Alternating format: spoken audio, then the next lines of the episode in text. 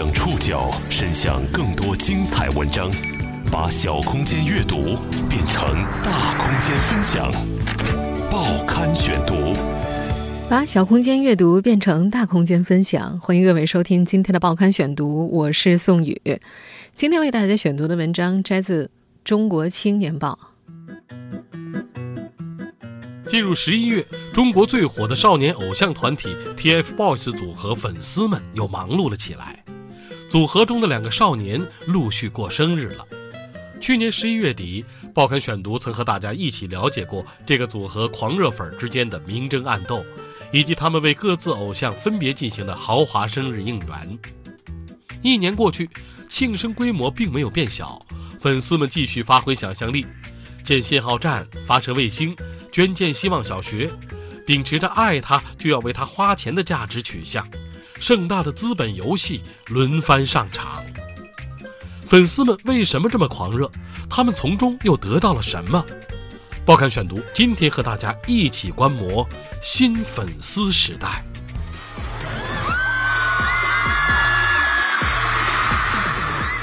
我们今天在节目一开场听到的狂热的欢呼，来自 TFBOYS 的成员王源。十一月二十号生日会的现场，那天有上千名粉丝从全国四面八方赶到北京五棵松凯迪拉克中心，在场馆外存包处的三排架子上满满当当的堆放着行李箱。这是一个周一的下午，有的粉丝已经提前几天住进了场馆边的酒店，有不少其他城市的粉丝向工作单位请了一天假，等这场生日会结束之后再赶回去。那天。刚满十七岁的王源身着黑色夹克和长裤，站在聚光灯下，身旁是一个六层的生日蛋糕。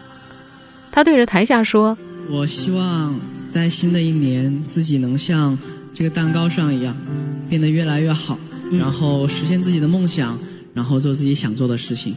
也希望大家能够继续陪着我。”有粉丝在下面大声回答：“一定会的。”还有人抬手擦了擦眼角。很快。全场爆发出持久的尖叫声。如果从台上看下去的话，黑暗中绿色荧光映照的每一张面孔都是相似的。身高不到一米六的刘娜淹没在人群里，她坐在正对舞台的第二排，是全场最接近王源的人之一。她全程都举着重达一点五公斤的单反相机，拍下了一千多张照片。两年来。他跟着这个男孩走了全国七八个城市，在这个过程当中，像他一样的粉丝不仅仅是见证者，更是推动者。王源的生日是十一月八号，那天晚上，刘娜召集了几个粉丝，一起吃火锅为偶像庆生。他们头挨着头，熟练地勾选着菜单上王源曾经吃过的菜。他们渴望拥有一切偶像的同款，从几十块的冰激凌到几万块的手提包。因为他们觉得那样会离他更近一点儿。这是一场并不需要主角在场的生日会，可是他的痕迹却无处不在。从他们这个包厢出发，几米之外的餐厅大厅里，王源曾经坐过的位置是空的，据说早就被粉丝提前预定了。几公里之外的北京三里屯，成百上千公里之外的上海、深圳，数千公里之外的日本、加拿大多伦多。德国慕尼黑，在十一月八号这一天，人流巨大的十字路口的 LED 屏幕上，每隔几分钟就会播放一段宣传视频。少年的名字还四散在全国四万个快递包裹上，以及拥有两百零八条全球航线的某航空公司的杂志里。甚至在北京通州台湖镇，一个高三十五米、以他的名字命名的信号站，也在十一月初立了起来。四 G 网络。覆盖了至少四个村庄，起因是少年曾在公开场合说过一句：“改善乡村教育不能没有网络。”不单是他，两个月前这个组合的成员王俊凯的生日也很热闹，生日祝福出现在了全国各大城市的七十家银行、三十间咖啡店、五百个 KTV 包厢以及五百家影院的五千块 LED 屏幕上。他的照片甚至还跟随卫星直达距离地表十万英尺的太空。再过几天这个组合的最小成员易烊千玺的生日也快到了。他的粉丝除了在世界各地主要城市投放广告之外甚至还捐建了以他的名字命名的希望小学。这个组合的粉丝们将偶像生日会的现场延伸到了整个世界而实现这个目的最直接有效的方法就是金钱。花钱追星值吗？粉丝们自有一套逻辑。报刊选读继续播出：新粉丝时代。作为一家粉丝后援站的负责人，刘娜也为王源筹备了一份生日礼物。她让某个手机修图软件八号当天把王源的照片作为启动界面，为此她花了五六千块，差不多是她一个月的工资了。她听说呀。北京通州的那栋移动信号塔是几家站子联合捐建的，怎么也得花个上百万。刘娜是一家公司的检测员，几年来她自费跟着王源去了七八个国内城市，追拍偶像几乎占用了她工作以外的所有时间。每次拍完之后，照片的色调都会被调得更加清新温暖，然后再传到站子的微博账号上。今年刚刚硕士毕业的吴周，是王俊凯的粉丝。他在自己关于明星粉丝消费行为和社群文化的毕业论文里提到，阶层分明是粉丝社群文化的特征之一。根据分工和身份地位的不同，粉丝形成了不同的阶层。处于底层的普通粉丝就要通过上层粉丝站子和粉丝大大，也就是站子的管理者们的信息传递，来获取明星的第一手讯息。在吴周看来，这俨然是一个阶层分明、分工明确的微型社会。因为信息的发布权和组织协调权都掌握在处于上层的少数人手里，但是其中的每个粉丝又会承担着粉丝消费者的身份，为偶像冲销量、刷票房、推话题等等等等。厦门大学中文系助理教授杨玲的研究方向是粉丝文化，他觉得现在的粉丝追星模式跟十多年前的超女时代其实没有什么区别，只不过声势更大、话语权更高、消费能力更强了。杨林自己也是一名粉丝。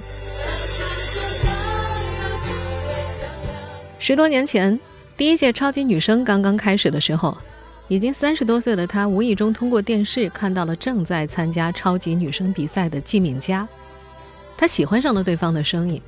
那时，她和同在武汉的粉丝网友组成了武汉分会。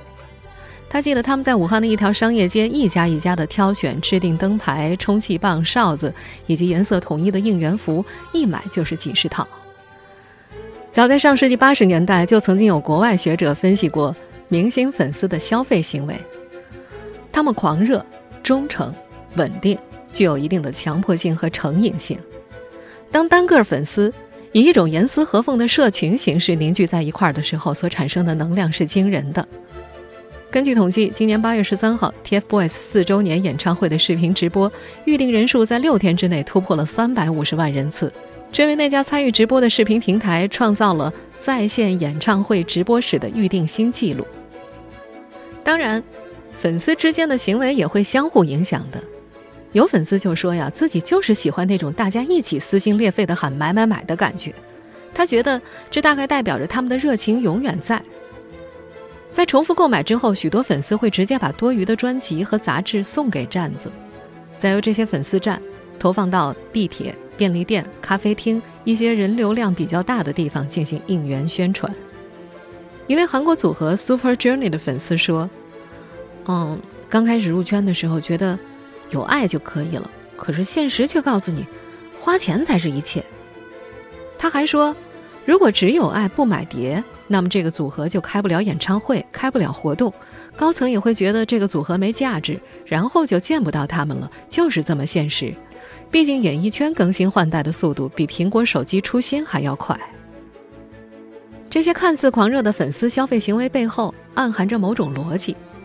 粉丝吴周是这样说的：“嗯，偶像需要流量数据的支撑才能够长久的走下去，销量和流量代表着偶像的商业价值和市场号召力。”想一直在舞台上看到偶像耀眼，就要用粉丝消费力为偶像提供最好的支持。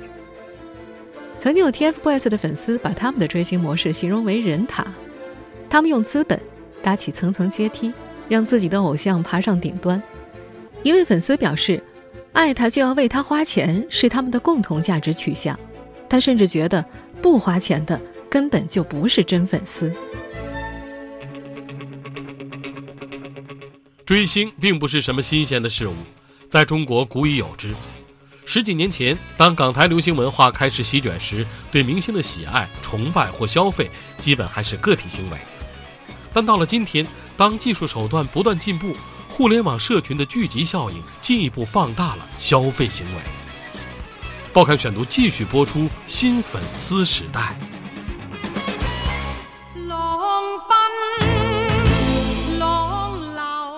上世纪八十年代，杨玲在武汉上中学的时候，港版的《射雕英雄传》和《上海滩》正在热播。那会儿，班上的男生纷纷开始模仿周润发，在头发上抹厚厚的摩丝，围白围巾，还有同学专门去学了粤语版的主题曲。当时，杨玲喜欢温美玲，会把报刊上的明星肖像剪下来，做成一本画册。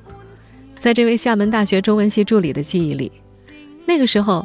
没有追星的概念，喜欢一个明星的方式就是看剧、听歌、关注新闻，或者是和周围的朋友一起讨论。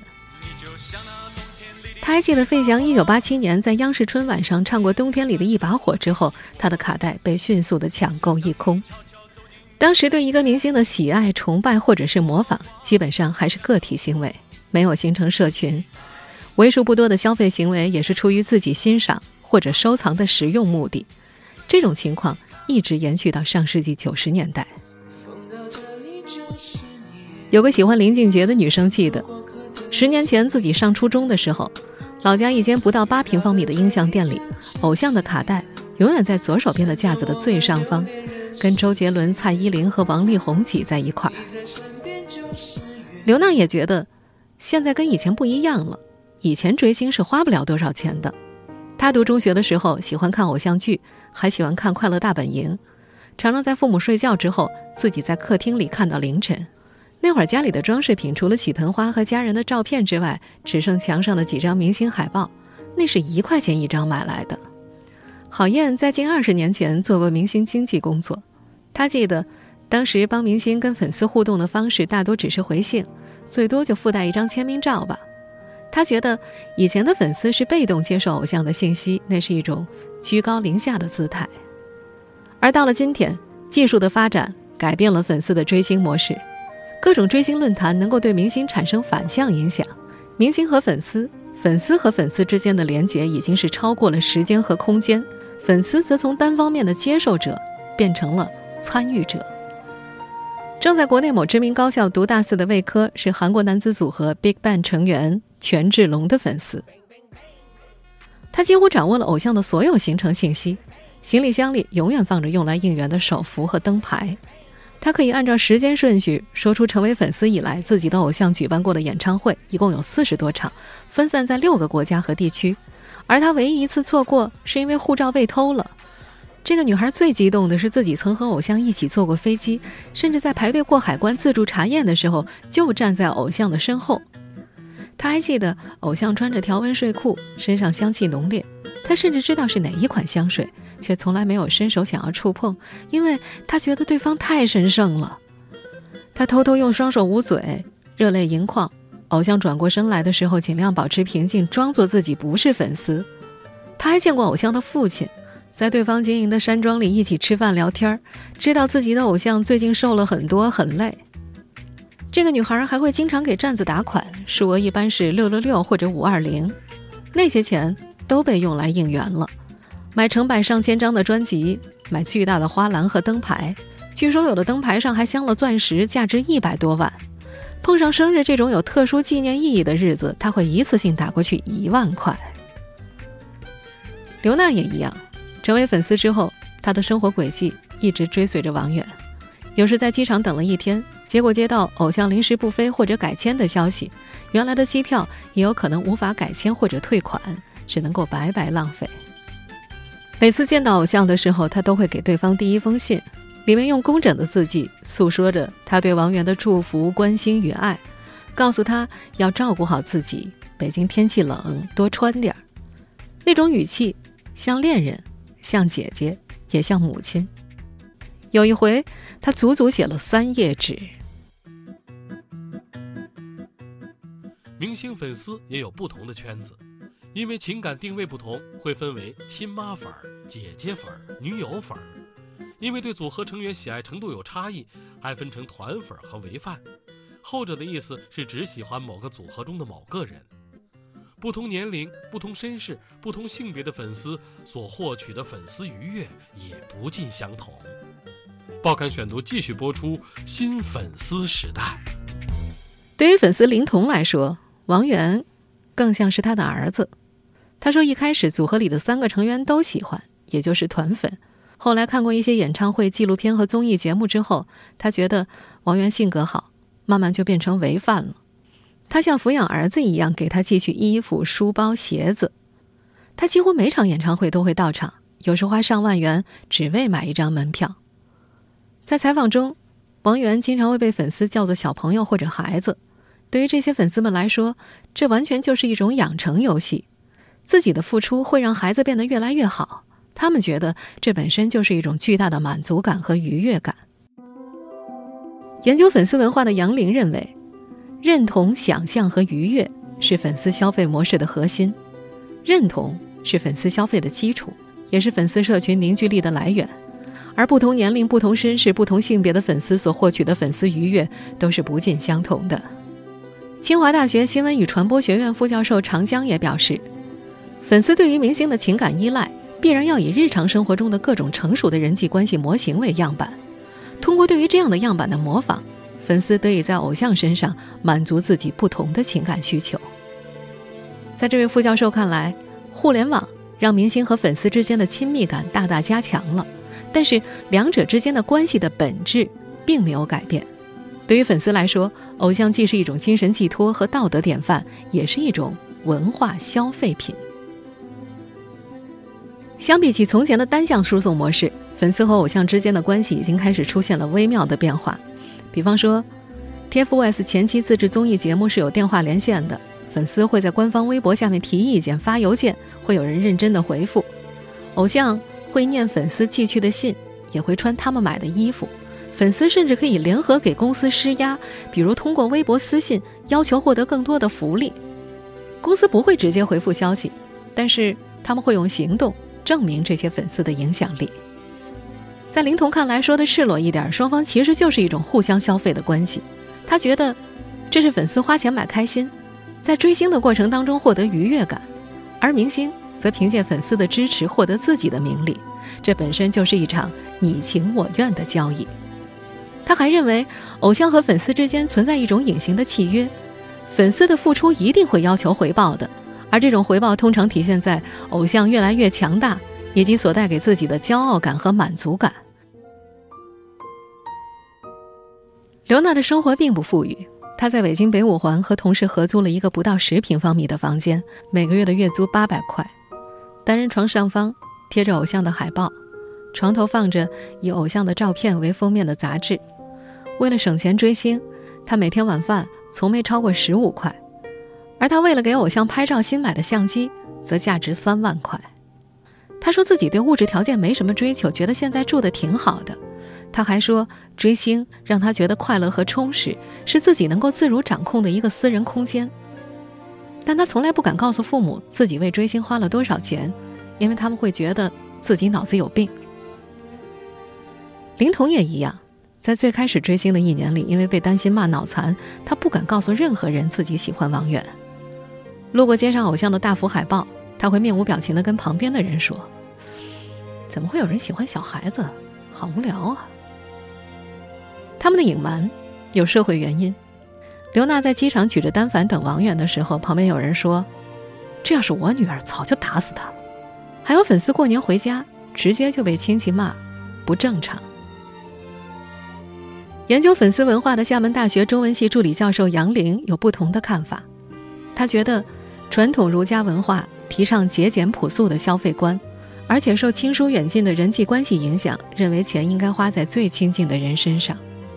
但是他觉得现在的年轻人更加独立，并不会完全依附于家庭，反而会在家庭之外寻找情感支持。他认为，粉丝与社会观念的矛盾，其实反映的是在当代社会，人们是否有权利选择自己想要的生活。对于很多粉丝来说，追星是一种超脱日常的情感寄托。在现实生活中，他们各有各的烦恼和身不由己。他们觉得追星的世界很单纯，付出了金钱和时间，偶像成功就是回报。报刊选读继续播出新粉丝时代。这些粉丝各有各的烦恼和身不由己。比方说，林童曾经被人半夜追过债，电话里对方破口大骂了两个小时。他策划了很久的活动也会突然出现问题。而杨林在三十岁的时候辞去了大学教师的工作，一直没有想好自己未来的职业方向。刘娜才刚满二十四岁，就已经被家人逼婚了。母亲要求她必须在二十八岁之前结婚，三十岁之前生孩子。在妈妈口中，成为剩女是一件丢脸的事情。香港教育大学文学及文化学系讲师、流行文化及人文学研究中心理事周露露提到了这样一个观点：对偶像的狂热，其实是中国女性性压抑的一种升华。他觉得，中国传统文化要求女性顺从，长期以来，年轻人的热情没有安全的发泄渠道，只有投入在偶像身上。在追星的林童看来，现实生活当中有很多时候是身不由己的，而追星的世界很单纯，你只要付出就好了，偶像的成功就是你的回报。有人问他：“你不知道娱乐圈都是假的吗？”他回答：“我知道，但我不想追求什么真实，我只想要快乐。或许我为之付出的对象是虚幻的，但我得到的快乐是真实的。”他还反问道：“真实是什么呢？仔细想想，每天跟你生活在一起的另一半，又到底好在哪儿？工作、挣钱、结婚、生子，这些事情只不过是当前话语体系要求人们应该追求的真实。但你真正了解那个人吗？你做这些的意义到底是什么？”在这个女子看来，与其追求所谓的真实，她宁愿做一些能够让她真正快乐的事情。其实，在粉丝圈中还有一个比较奇怪的现象，他们一边渴望了解更多的偶像的真实生活，另外一边又接受并且主动维持着两者之间的距离感。有些粉丝甚至是从来不主动去浏览偶像的任何新闻，因为怕现实会打破自己对偶像的幻想。对于他们中的一部分人来说，追星已经成了一个帽子，通过虚幻的世界获得现实世界的成长。有的粉丝群会自发组成不同的兴趣小组，有跑步的、摄影的、画画的，还有学生相约一起复习功课的。每次跑步的时候，上百人都会举起旗子、举起灯牌，穿上颜色统一的衣服，一边跑一边跟路人介绍他们的偶像。他们的行为有意义吗？作为研究者的清华大学新闻与传播学院副教授长江持这样的看法，他觉得一切行为都在生产意义。他们的这些行为，在不相干的人看来，或许是虚幻甚至狂热的，但对于当事人来说，也许有着不可替代的意义。他表示，他不主张对这类行为做出简单的判断，要看每个人从中获得了什么。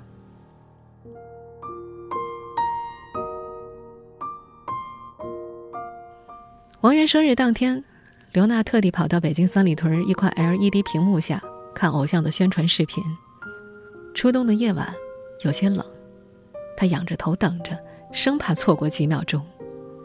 在屏幕白色的荧光映照下，女孩的双眼灼灼闪光，周围是来来往往的车流。连他自己都快忘了，那天也是他的生日。